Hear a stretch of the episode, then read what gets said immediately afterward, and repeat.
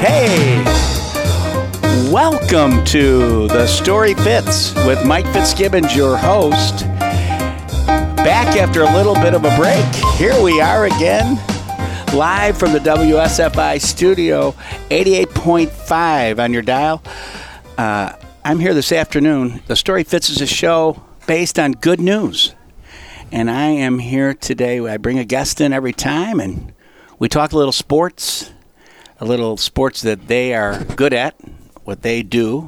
A lot of times it's coaches, and and good news from their lives and their opinions about the way sports are going in today's world. Today, we are fortunate to have in the in the booth with me, Mr. Ray Krawczak who is a science teacher at Carmel Catholic High School. But more importantly for today is that he is our boys and girls soccer coach. Yes, boys and girls soccer coach, which, is, which gives him a unique perspective of high school sports in that he he runs a, a program for each sex, which is which is an interesting thing when you have a soccer program for girls, soccer program for boys. You know, for many years, uh, our track coach Jim Halford ran track for uh, the, the, track program for girls and boys. So we have had that happen, but the, and John Hal, uh, John Halloran did it for years in soccer. But Ray, good afternoon and welcome. Thank you for having me here. Uh, you know, can you give us a quick overview of the Ray Krawczak story? And before you do, you know, I want people to get. Could you turn here? Um, I want people to get a picture of you uh, out there in Radio Land if they don't know you, Ray. And so Ray is what is commonly known as a ginger, you know, red haired dude uh, with freckles. And, uh, and folks, yesterday uh, was Halloween, and he came to school with uh, pieces of bread taped all over him, uh, and people didn't know what he was. And yes, you guessed it he was gingerbread, a loaf of gingerbread. He actually did that, and we work in a high school, and he got away with it. So that'll tell you how well liked he is by the students that they didn't just trash him for that. Uh, so, Ray, a little bit of your career. Uh, what, you, you, graduated from St. Viator, and then you went where and did what? Now, you played soccer at St. Viator, correct? Right. Um, I played soccer at St. Viator. Uh, had a great high school soccer experience. Um, really, really fantastic. Some of the best soccer memories of my life were at Viator. After that, I went to U of I in Champaign, not really planning on playing soccer, but um, I was, you know, I was studying science. They don't have an NCAA men's team. They have a club team. I tried out for the club team. I made the club team and um, had a great time there. That was fantastic. Um, eventually, one thing led to another. I found myself getting into teaching. I uh, student taught at St. Viator. I got into coaching. My first coaching job was at St. Viator, working with the lower level um, teams, the freshman team, the JV team. Um, I coached club in the area. I coached for the Algonquin Lake in the Hills um, soccer club, so I was a club coach for a time.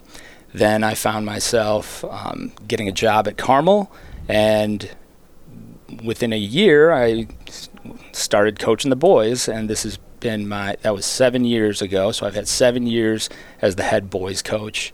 Um, three years ago, John Howard stepped down with the girls, and I've coached the girls. This will be my fourth season with them. So you've been a head coach for boys seven years. This will be your fourth year with the girls. So you really kind of do know what goes on, you know, and the differences and the and the obviously the there's a lot of sameness there. There's it's soccer, you're yeah. not going to reinvent the wheel, yeah. but you do know you know the differences, and I do want to get into that. Uh, since you started in youth sports as a an athlete a long, long time ago, Ray, it's mm-hmm. a question I ask everybody who sits in that chair. Uh, how has sports changed? So I was thinking about this. Um, how has sports changed in my life? I'm, you know, you're older than me, so you've probably seen it more. But we're jumping right onto I, the age thing. What, is that what we're doing? Okay, that's what that's we're good. doing. Um, I think that my whole life, I have we've had televised sports. Um, so as soon as sports started getting televised, as soon as ESPN became the thing that it is, sports athletes started not just being good athletes; they started getting they started becoming characters that people got to observe and see everything that they do in their free time and what kind of life do they live and how do they spend their time. And I think a great thing that has happened in sports in my lifetime, and I think I, have slowly seen it um, increase, is just you know what athletes do with their money, with their with the fundraising that they do. Everybody knows what you know J.J. Watt did for you know hurricane relief and stuff like that. The athletes aren't just athletes now. Now it's how do they what do they do for the community? How do they how do they live their life? How do, how do they spend their time? And I think that that has been an incredibly positive thing for youth sports because now you have athletes that think of you know when I was a kid the kind of things we did for team building where we would go do laser tag and that's fun that's you know getting the team together and you're playing laser tag you're having fun but it's not really doing much the kind of things that youth sports teams are doing now are service oriented and that's and that's an amazing thing we you know you go have fun as a team going to do stuff like feed my starving children is a, a thing that uh, a lot of the Carmel sports teams do. Um, getting together, the soccer team has gone to Beacon Place and helped out there. Um, these service things that have become a part of sports are an incredible um, addition to sports. Well, you know, it's interesting that you mentioned that because and I just showed you while you were talking. Uh, you're talking about J.J. Watt.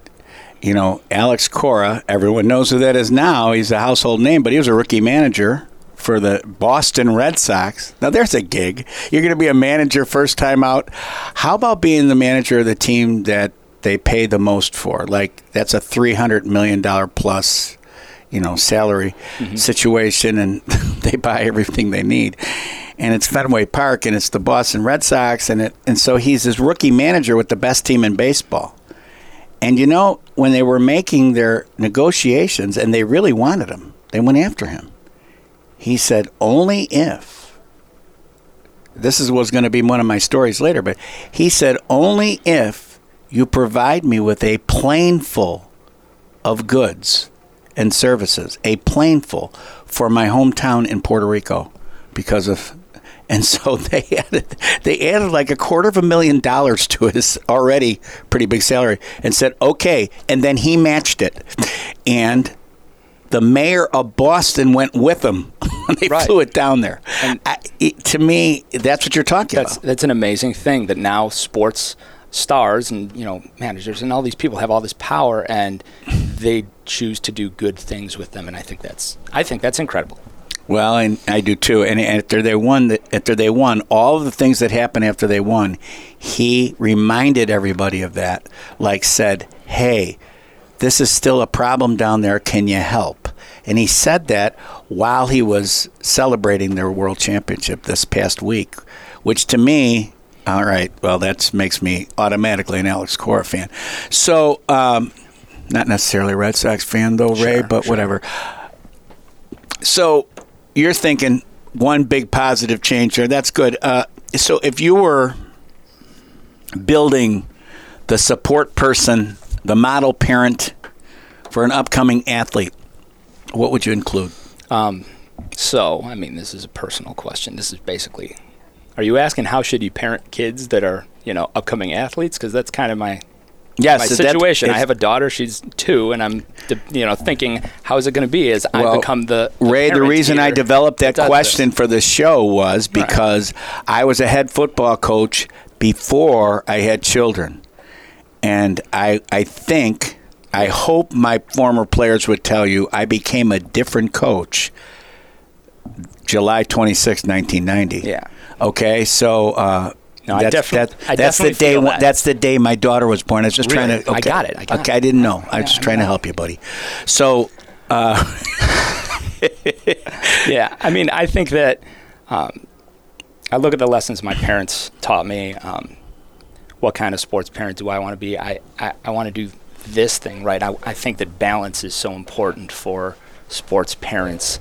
Um, to me, the fear is that you become so one sided on your sports success is how we define whether or not you're a success. And I see some kids, unfortunately, they think that you know if they if they don't succeed in sports, if they're not the player that they could be, they have nothing else. Um, my parents, for example, you know, I, I played little league baseball, right? And you know, I I never I never got to be at the All Star game. I would you know, get chosen for the thing, and I, it was a great honor. You know, top three or four kids get to get to go play in the All Star game, and that'd be a, that'd be a great thing. But my parents, it it, conf- it it did conflict with my my trombone solos. So my little, you know, trombone band commitment to me, it wasn't a deal to me at the time. But they, I, I never got to go to the All Star game. I always had to go do the band contest, and it gave me balance. And it, I think that my parents did a good job with helping me become well rounded rather than just one dimensional. And now, you know, to this day, I, you know, I'm not that, I don't take that much pride in my baseball skills, but I do take a lot of pride in like the fact that I have a slightly musical side, um, and I think that comes from the balance that my parents showed while they were sports parents, and I, I, I don't know, I, I would hope that I can encourage that in you know let my daughter know that I encourage her in more than just her sports accomplishments. I want her to you know, succeed in all the little things that she tries. I well, want there's, her to there's a bunch of, of little there's a lot of little things you're saying in there and you had made a commitment as a trombone player right. you had made a commitment and your parents said to you commitments are what are important in life and you made a commitment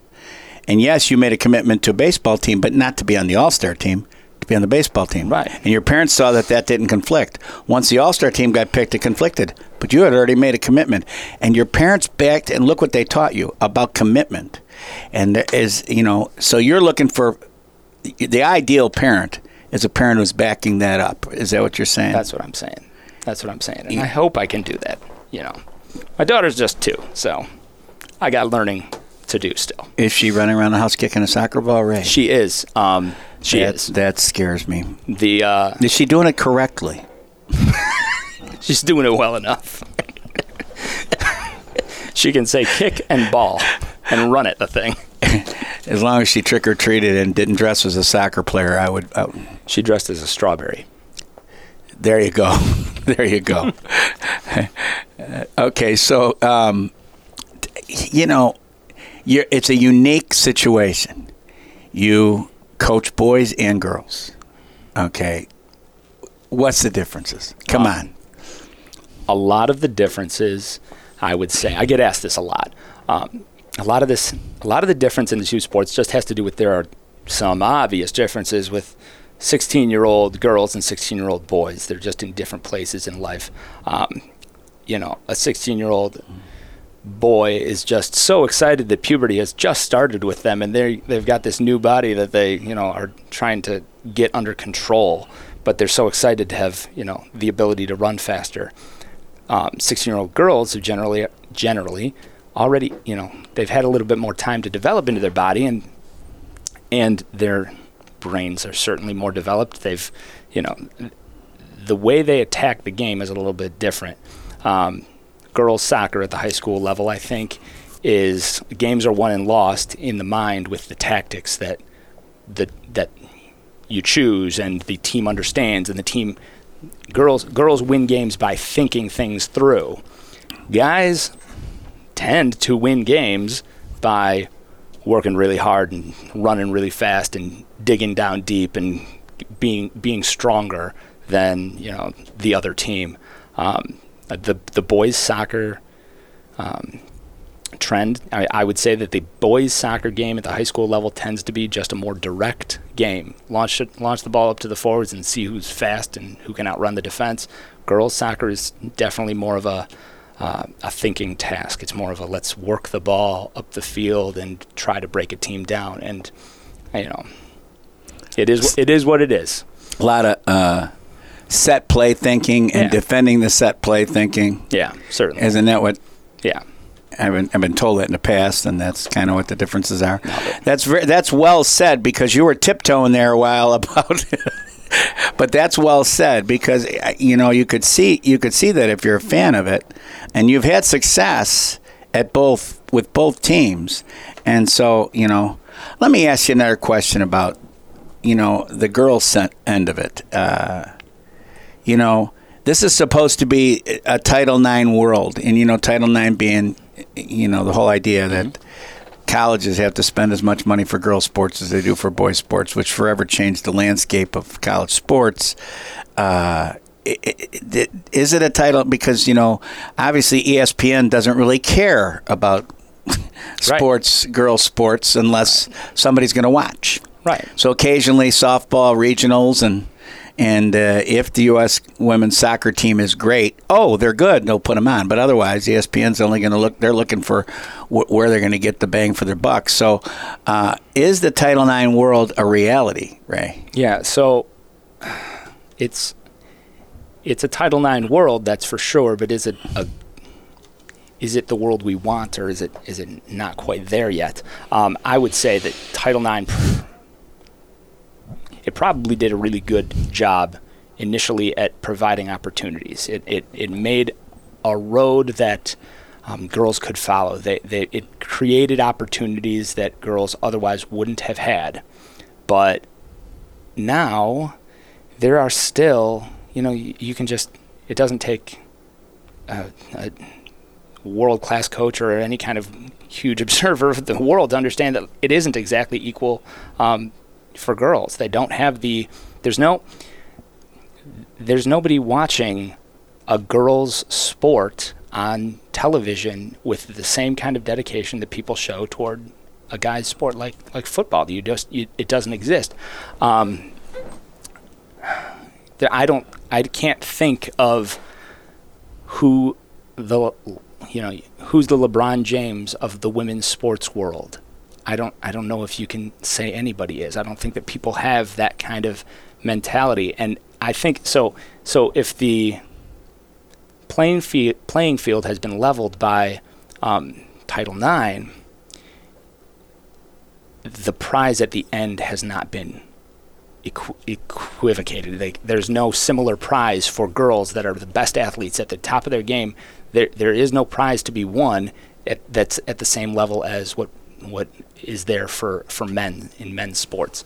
Um, I don't know if that makes sense. Makes a lot of sense actually, and I you know I think uh, watching watching uh, you know college softball girls mm-hmm. when the girls play or, or, the Olympic softball team when they, they did that thing and and how good they were, just how great they were, you know, and and why why didn't that translate back into what it could have translated into is beyond me, frankly. Uh, it's probably a social structure thing. You know, we've talked about that in a couple of my shows too. The, the social structure being what it is, you know, the whole uh, in our country, eighty-seven cents on a dollar. A, a girl right. makes eighty-seven cents while a guy's making a dollar.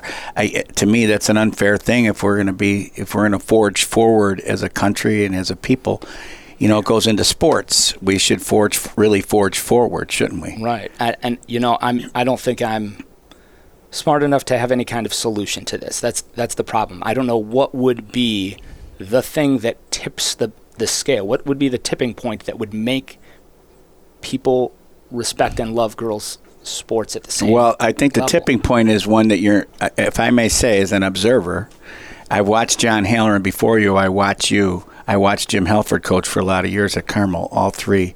The tipping point is guys like you guys. You put exactly the same energy into the girls' sports as you do the boys. I've watched the three of you coach, and and frankly, it's it's inspiring because you might get bigger crowds with the boys. You might not. You know, our girls are always pretty dang good, so they're fun very, to watch. Very good. Yeah. yeah, they're always really good. But the fact is, all three of you, as are great coaches, and all three of you really spend the same energy. That's the answer. All you can do is what you can do, I think. And I, you know, and I didn't get you on here to surprise you with a compliment, but, but you know, you, you deserve that. You're, you guys do. You're already answering the question. We have to put the right amount of, the same amount of energy. It should be, if it's going to be equal, it should be equal. Right. And if a guy's going to coach both boys and girls, he should be putting the same amount of energy into both. A- absolutely. And I, I thank you for the compliment but I still I, I am still troubled by the world that we have where there isn't that um, that that prize at the end of it. I would like mm, you know my daughter to grow up in a world where she can see herself in the people that are being you know celebrated on ESPN and, and, and the world is celebrating victories in, in women's sports. And well, I would like know, to. See, like I'd to like see to see that. that too, but if she grows up in a house that you're celebrating you're celebrating it properly, she'll get it. You know that, and you're right. Uh, come on, you know I'm a story guy. All right. One, one, one inspiring story. We got, there's a break coming up, Ray, and you got a couple of minutes here. You got to inspire us with a an, Okay. with a story because stories are coming. You already heard me cut in with the Alex Cora thing. So, Ray, tell us the story. All right, so um, I want to talk about uh, a kid that on our, our boys team. His name um, is Ryan Bobber.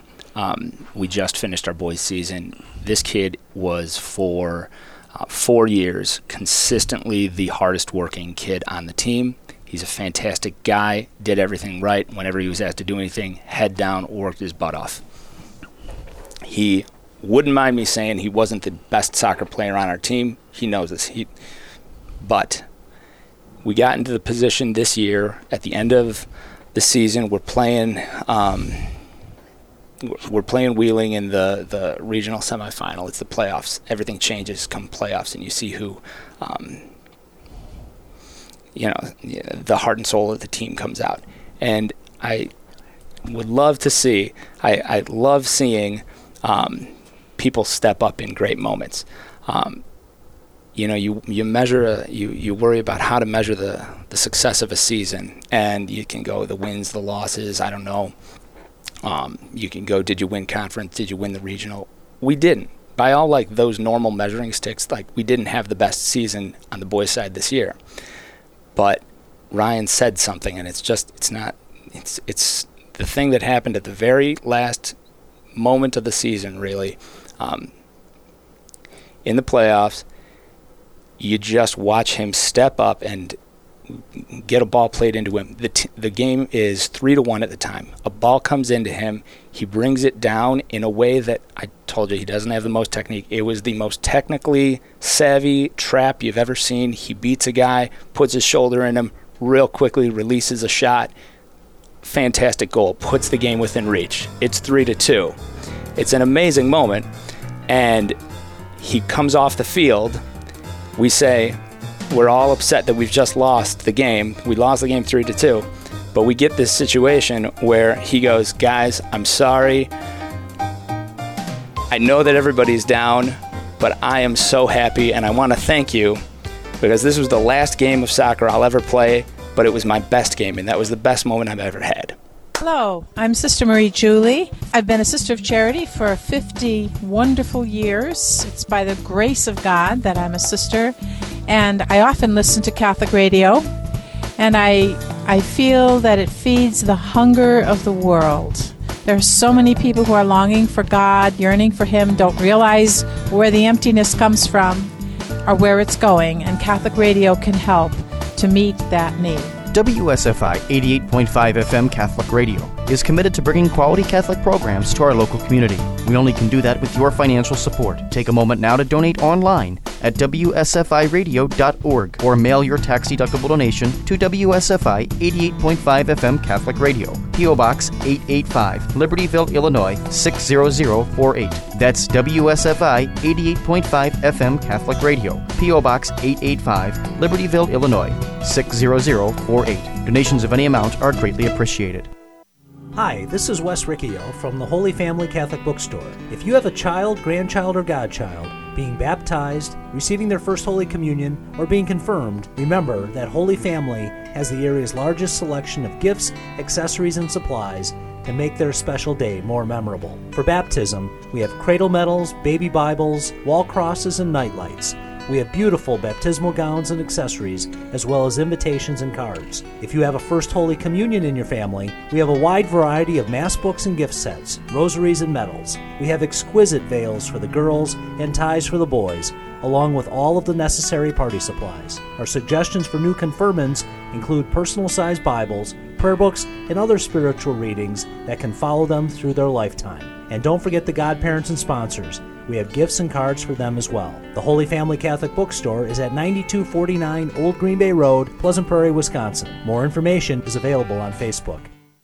Want an example of a false sense of security? How about relying on the life insurance you get through work to pay for all of your final expenses? Do you have plans to retire someday? Or do you plan on working for that company for the rest of your life? The fact is, you may lose your life insurance when you leave a company. I'm Matt Tomlinson from Catholic Financial Life, and I invite you to share your hopes and dreams with me. To discuss your options for protecting your family, call me at 847 548 MATT. That's 847 548 6288. Products and services not available in all states.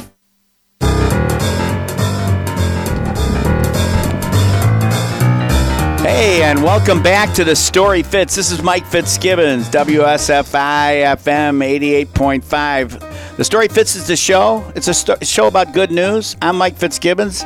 That would be where the name comes from. My guest today is Ray Krawczak in the studio. He's a head boys and girls soccer coach at Carmel Catholic High School. He's also a science teacher. He's also a married father of One, one, one, one. and we're days away, Let me check my perhaps, phone. from from two. Correct? Yeah. And and you know, folks, uh, if you wanted to, you could go on GoodNewsFitsAll.com, which is a website.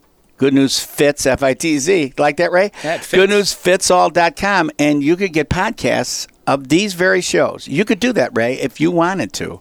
Uh, and I don't say that enough on here, but that's it's a pretty cool website designed by my daughter. And by the way, you know, she needs to update it because you know I think it's one show short. I think she needs to get on that. Uh, maybe I should be telling her that, or maybe she should be listening so she knows to. Uh, Hopefully, she got the message here. I think she probably did, Yeah. and she's probably throwing things at the radio. Uh, so Ray, um, you you you made that story under the buzzer there, like uh, you know before the commercial cut you off. to be honest, I didn't even know there was a clock in the corner. That was the first time. I don't want it. you looking It at had the like clock. Forty seconds, and Yeah. I went, "Oh, well." you you you did that well. Uh, and and that story about Ryan Bobber. So that was one of the highlights of your coaching career. Honestly, honestly, the moment he said, um, "That was the that was the best game," that that I was like, "Oh well, I guess this whole season was worth it. I guess this that's that's how I can measure the season. Like the kid who worked the hardest saw the reward at the end of it, and it was it was a fantastic um, way to measure the season when your seniors that you know that's what they got out of it. They get that was that, it was just a fantastic moment. Yeah, I don't. I don't. Uh, you know, uh, I was fortunate enough to be a head coach, uh, in in our the teams I was involved with won more than they lost, and you know, when the, when the higher numbers on the left side of the dash, it's a it's a better situation. Uh, and in football, especially high school football, it's, it's, so intense. And but you know, uh, the moments that you're talking about were way way more important than than uh, you, know, uh, you think about it. Uh, so that was a, that that makes that a great story. Now you know you, you hinted that you had another story. Yeah, I wanted to share something about the girls. Um, Oh, this is great. You see what he's doing here, folks? is Equity. he's ma- equity, equity. okay, go. uh, for real. Um, the, you know, I just I think this is a good story because it kind of highlights something that I think is special about um, what a lot of the coaches at Carmel do. Um, we, we you know we have a chapel and, and one of the things we do as teams we, we all, all the coaches we, we pray together and that's something that's really special for um, our teams. Um, and I think it's really important in, in Catholic sports education. Um, but one of one of my favorite moments of all coaching with the girls happened in the in the chapel. Um, we we often you know have chapel services that we kind of just I, my assistant coaches and I just kind of design them year to year. And this particular year, what we did was it was it was the girls, and it was right around Easter, and it was it was kind of I think that we had just had the the story of the road to Emmaus, um, where Jesus is walking down the road, and you know, disciples don't recognize him until he later breaks bread with them, and then they they discovered Jesus in the person they had just been walking with, and so we did this activity where. Um, I partnered up all the girls in the chapel. I gave them a set of discussion questions, and then they were to walk around the school and talk about the discussion questions and kind of go on a, just a little walk with each other. And I didn't tell them what I was going to ask them to do later, but they just walked and talked with their uh, with their partner. Um, then when they got back to the chapel, the the challenge in front of them now was to um, talk about where they see Christ in their teammates. And obviously, a lot of them were going to be able to be able to talk about the person that they just walked with, but there wasn't, you weren't restricted to that. You could talk about where you see Christ in anybody. And what you wind up, uh, what, what they wound up doing is everybody needed to give one kind of affirmation to somebody else, and everybody needed to at least receive one. And that was kind of the only rule. So most of the time, people would go up and affirm one person and sit down, and it was nice and sweet. And everybody took it really seriously, and the girls did a fantastic job with this. This particular year, we had five, we had five sophomores that one one of them had literally never spoken. She had never spoken the whole time. Um, nobody knew much, you know, from her because she was she was pretty quiet. But what she does, she gets up there and instantly kind of starts doing that little laugh cry thing and goes, "Can I can I just do everyone?" And I go, "Okay, fine, do everyone." And I had no expectation that she really was about to do everyone. She looked everybody in the eye and went down the aisle and said, This is how I see Christ in you. This is how I see Christ in you. This is how I see Christ in you. And by the end, it was just really just a love fest of, I, I love you so much, hugs, hugs, hugs. And it was just this amazing moment that I think, you know, you, you, you hear so much negative about high schoolers and, you know, immature kids and stuff like that. But to be able to, I think, you, I know you know how hard it is to look people in the eye and give them words of affirmation, one after another, after another, after another. Um, to know that you know a 15 year old girl um, was able to do that, I think was was incredible. Um, really a special moment, and you know it's one of those special moments that didn't happen on the field, but it was it was something that I'll always remember, and um, I, I just thought was awesome. It's uh, more than awesome. That's a great story on many levels. I like the fact you touched on chapel. Uh, that our teams do, you know, and and and I, the vocabulary word chapel. You know, did you do did you do chapel before the game? Did you guys have chapel before? Did you do chapel? It, it becomes a verb. It becomes a noun. It's a mm-hmm. vocabulary word. Mm-hmm. It's uh yeah we chapel before the games. Mm-hmm. We always chapel. There's a chapel. right. you know, and and it's not only it's it's Dave Paisley with the volleyball teams, it's Kevin Nana with the boys volleyball team. It's you know it's people chapel. It's what they do, and and you know I love watching that. Uh, I love being part of it when I'm part of it. Some of the coaches actually invite me to be part of it, but um, you can come next time. Oh, thanks.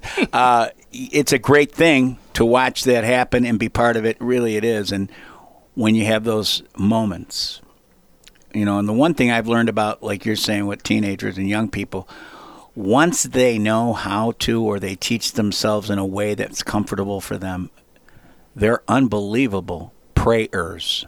They're really good at it. I learn from their their praying all the time, and boy, oh boy, it's intense. Mm-hmm. It's intense and, uh, and and a good thing.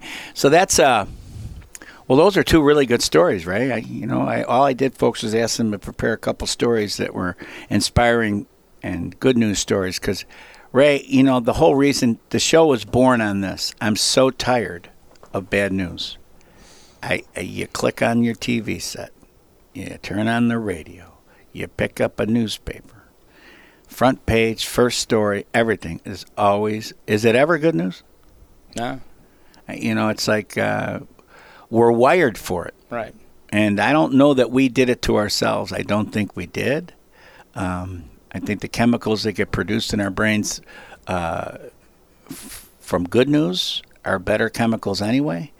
But boy, oh boy, people love to sit. It's like, to me, it's like a car accident on the expressway. You watch the car slow down, not because of the car accident, so people could see. And they're all watching. And it's like, uh, something good happens, I don't know if they're slowing down to watch it.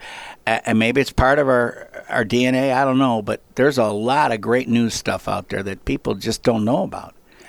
And now, only lately, have the of the have the big news people started to notice. MSN.com actually has a good news page. They finally. I didn't know that. They do well. They'll they'll and they up once a month. They say here's the good news stories. So you get them once a month, but at least it's At least out it's there. something. And I always give a shout out to our old friend Father Glenn Snow, Mm-hmm. who has since 2014 scours the internet every morning before breakfast, before his first coffee, and puts a good news story out there. And he has a thing on online, and you could you could actually get on it and look every single day. There'll be a good news story. So I, I'm able to collect them, and, and then I get to hear them too. You know, when you think about the world at large, if I may just go on with this, and it's been a horrific week in the world, of course, and just terrible when things happen and you know it's head scratching i think uh, when you think about these ongoing shootings there you know and i don't want to spend any time talking about that ray what i do want to say is this 11 jewish people died and a man was in the synagogue scree- screaming all jews must die do you know that $77,000 has been raised by two separate organizations to pay for the funerals of those 11 people. Uh, do you know who raised that money? Do you know that 77,000? Two separate Muslim organizations. And to me, that spells hope in the world Absolutely. somewhere else on this planet, Muslims and Jews are, are, are for sure shooting at each other. But you know what? In that particular place, at that particular time, two Muslim communities got together and said, no, no, no, that's our brothers. We're going to take care of them. And they are. And to me, that's good news. You know, out of the, the phoenix, out of, you know, rises out of the ashes. Uh, there's, uh, if you look at every horrific news story, there's there's goodness going on somewhere in there. I'm gonna tell you, uh, you know, um, there's a story that was in the it was in it was in the paper. I didn't find it. I didn't find it. Uh, I didn't find it in when from MSN or from Father Glenn. This one I knew about on my own. You see, sometimes I can find them on my own, right? I don't. But uh, there's an older couple. They were celebrating a big anniversary, 50th actually, and uh, they lived three and a half hours away from where they dated and got married. And they thought it would be a great idea to go back to the pizza place that they first dated. And that pizza place had been passed on from uncles, grandfathers, to the new grandsons and them. Okay, so they knew it was still in the same family. So they called and told them their anniversary date, and they're going to come down there and they're going to have a pizza. And they, okay, we're going to do it up for you. That, that. Uh, well, the man of the couple had cancer, and he had it bad, and it kicked in worse before that week. So she calls the pizza place and says, "Sorry, we're going to have to cancel the order, cancel the evening. He can't travel. It's bad." This brother and the, other, the the uncles, the two guys, got together. They knew the order. They made the pizza. They put it in a warmer, and they drove three and a half hours, and gave the couple their pizza. He passed away a week later, but he had 50th anniversary pizza with his wife, and it was the same pizza from the same family. Uh, yikes. And That's a good story. I know it's a great story, and and uh, yeah, you know it, it's very much like this story. And then I'm going to ask you to comment, if you would, about this type of thing. Okay. That that we don't, you know, you don't think people. Oh, we don't see enough of that.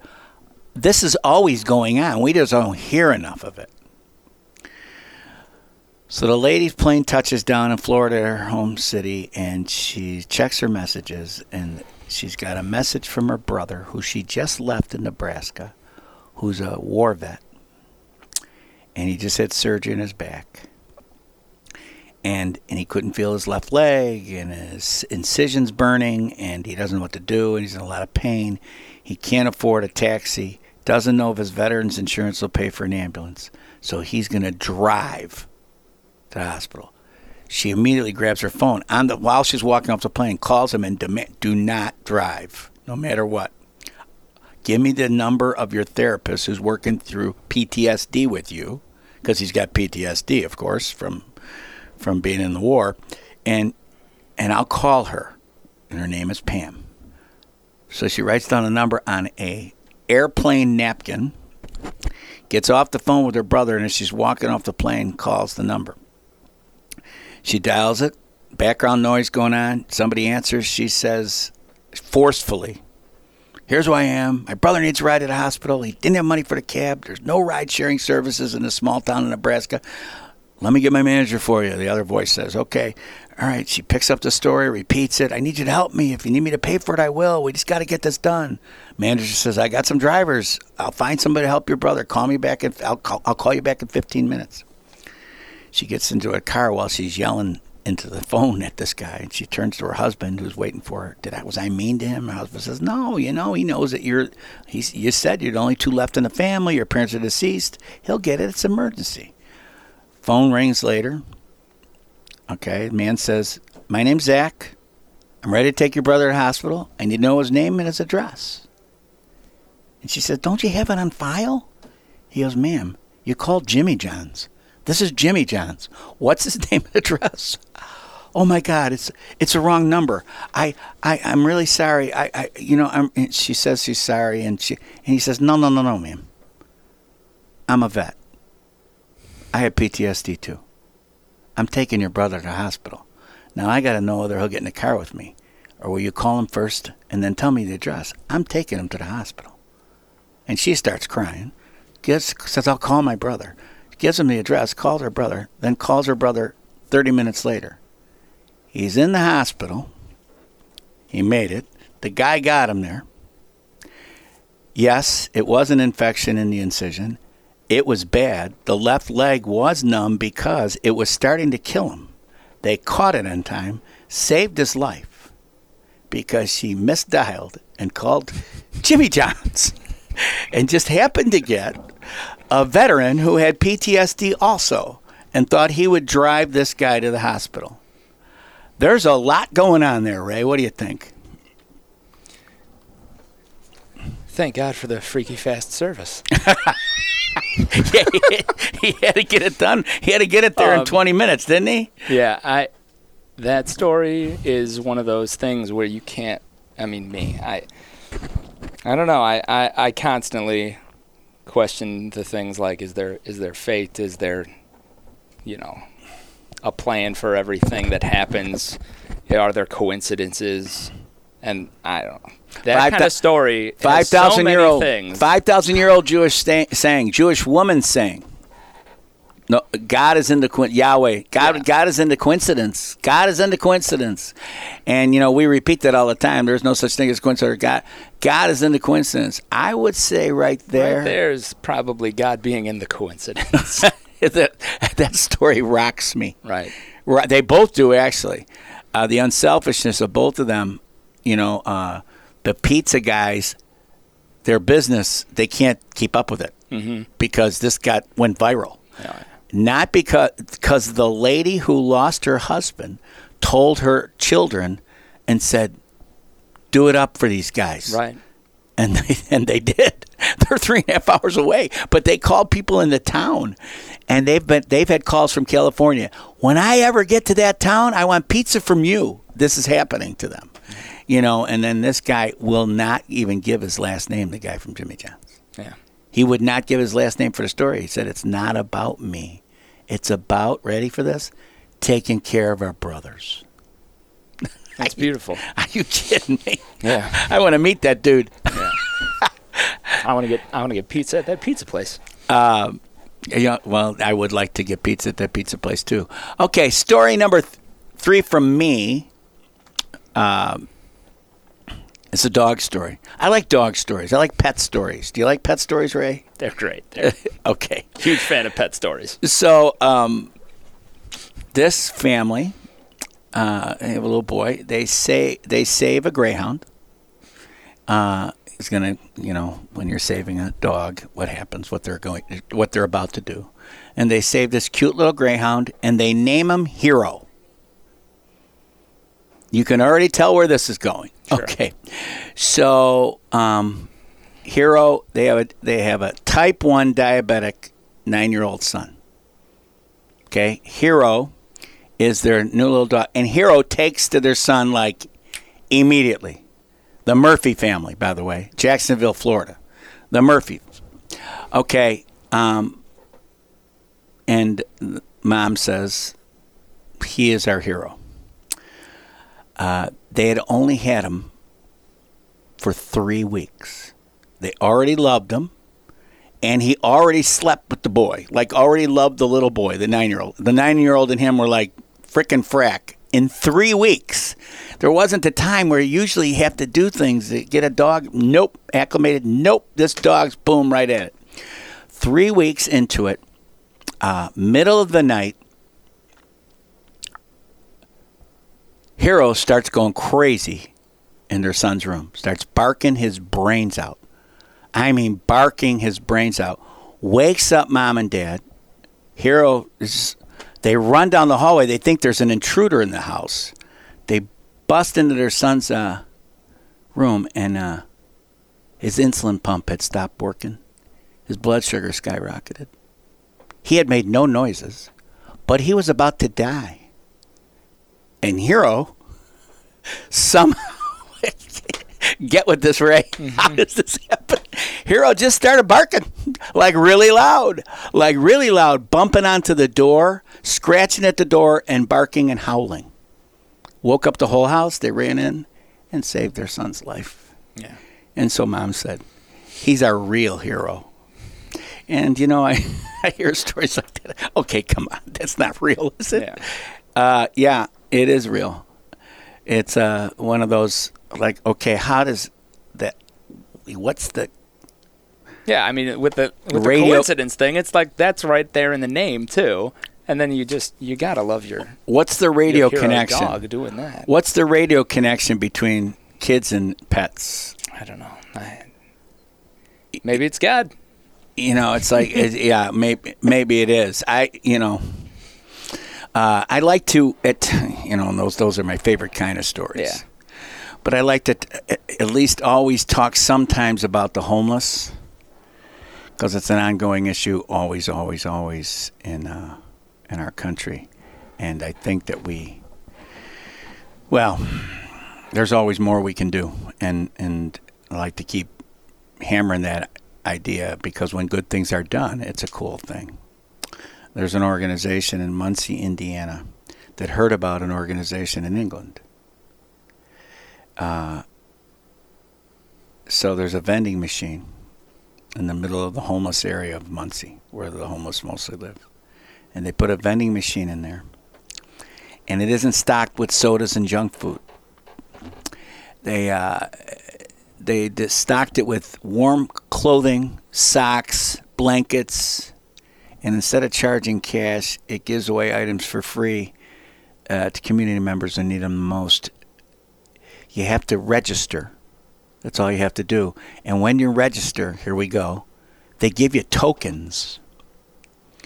And uh, the way they do this is they get people to offer to pay for a token. So instead of them offering, hey, can you give ten dollars to homeless or can you give twenty dollars to homeless? Can you buy a token for a homeless person?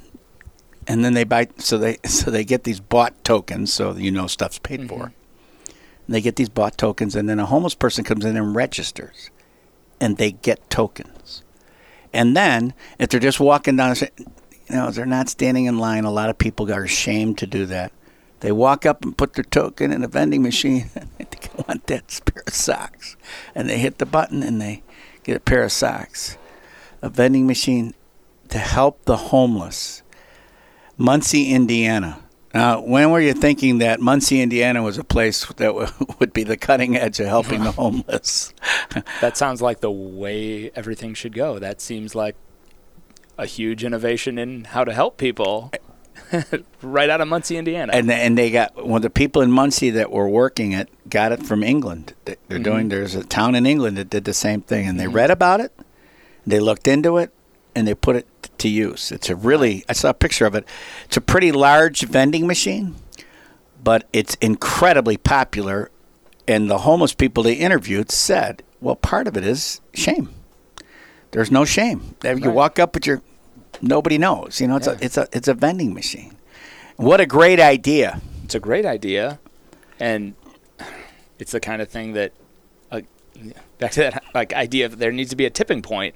Like, I- w- what is it going to take for that kind of thing to catch on? That could be a huge, widespread thing, and so many people could be helped and you know alleviated of any shame. And it'd be a great idea if I guess it was implemented and more people knew about that. Uh, yeah, and and you can donate, and then they get o- objects too. Then people heard about it, of mm-hmm. course, and instead of buying tokens, they donate objects that go in there, and then if you do that, they make it token for for you for that way. So instead of the money. Sure. So so they're doing it both ways now, and that only started because people heard about Right. it happening, and I think people are charmed by the idea, you know. So when they get charmed by the idea, that it ta- kind of takes off. Right. It's just a great thing. Um, you know the negativity, like in junior highs, the the bullying uh, and I know you know about this because we've had workshops on it and uh, the bullying. There's a couple of different blurbs I got on on anti-bullying. One of them is my I, I, it's nose to nose, which is my favorite. But uh, in a Virginia Beach junior high, a cafeteria manager. In the mornings, they put out bananas. They put out. They started with just one bunch. Now they put out hundreds of bananas. Why? Because she takes a magic marker and puts positive statements on the skin of the banana. So the kids come in and say, Hi, I want a talking banana. And they call them the talking bananas. And they say things like, Smile, uh, you're a good person, y- y- you name it. I'm going to just show you a quick picture of stacks of them. They so every morning now, is this unbelievable or what? Great. That's great. It's a, they, and they kids line up for the talking bananas. Right. How did what? Okay, all the years of schooling you had and I had. The cafeteria manager, who probably has no education background, Right. she is a business major, but she, she's a hero right there because she's making good kids feel good about themselves. Yeah, that that reminds me of the thing that happens at Carmel from time to time when you just show up one day and you walk in and uh, I've seen it several several times, you know, in the past few years.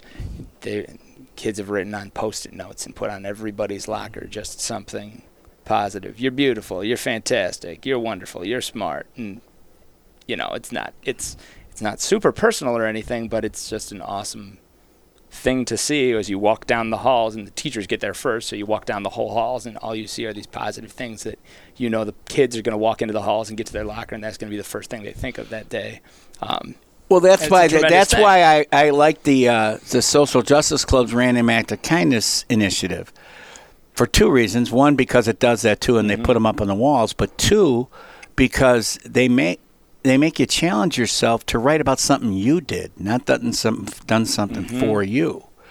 You did it, and you know we're called to notice our strengths and use them.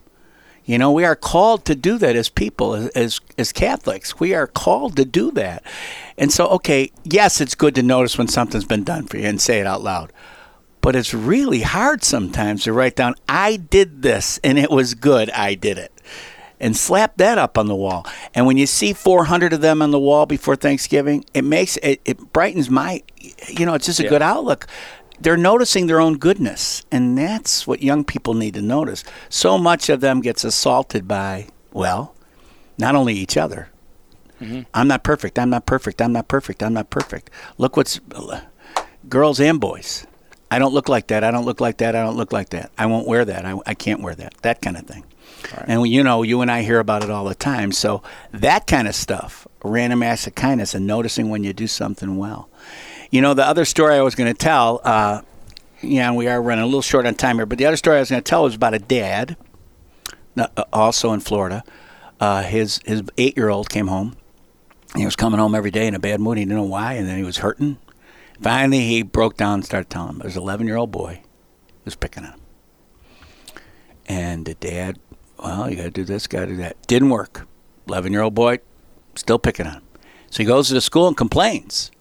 He went to complain, and and the teacher, the principal said, "Okay, we'll have a talk." They had a talk. Kid comes home, picking on him. He goes back in. Now he's now he's angry. Principal called in the mom of the boy. So they met. The mom starts crying. We're homeless. It just happened. I think my son is jealous of your son. He's got nice clothes. So the dad sits there and thinks about it. Says, Can I talk to your son? Yeah. Talks to him. Kid breaks down, starts crying. Doesn't have a dad. He said, Listen, you want nice clothes? If I get you nice clothes, will you be nicer to people? Yes. Come on, get in the back seat with my son. And he took him to a clothing store and he bought him a couple outfits, got him cleaned up, put some good clothes on him. Now the now the eleven year old, of course, as you can guess, they're they're buddies, and they they meet each other the day every day at school, and they even eat lunch. Even though one's three years older, they're buddies. A dad solved the bullying problem by being nice to the bully. Well then, will that work That's every tough. time, Ray? Yeah. Uh, Ray, you know it's great to have you here. Thank you for having me. This here. is WSFI 88.5 FM. Mike Fitzgibbons and the story fits. GoodNewsFitsAll.com is the website if you want to ever get a podcast of one of these shows. Ray Krawczak was my guest today, and a great one he was, folks. Uh, November 1st, All Saints Day. Think of somebody you love. Have a great day. So long, everybody.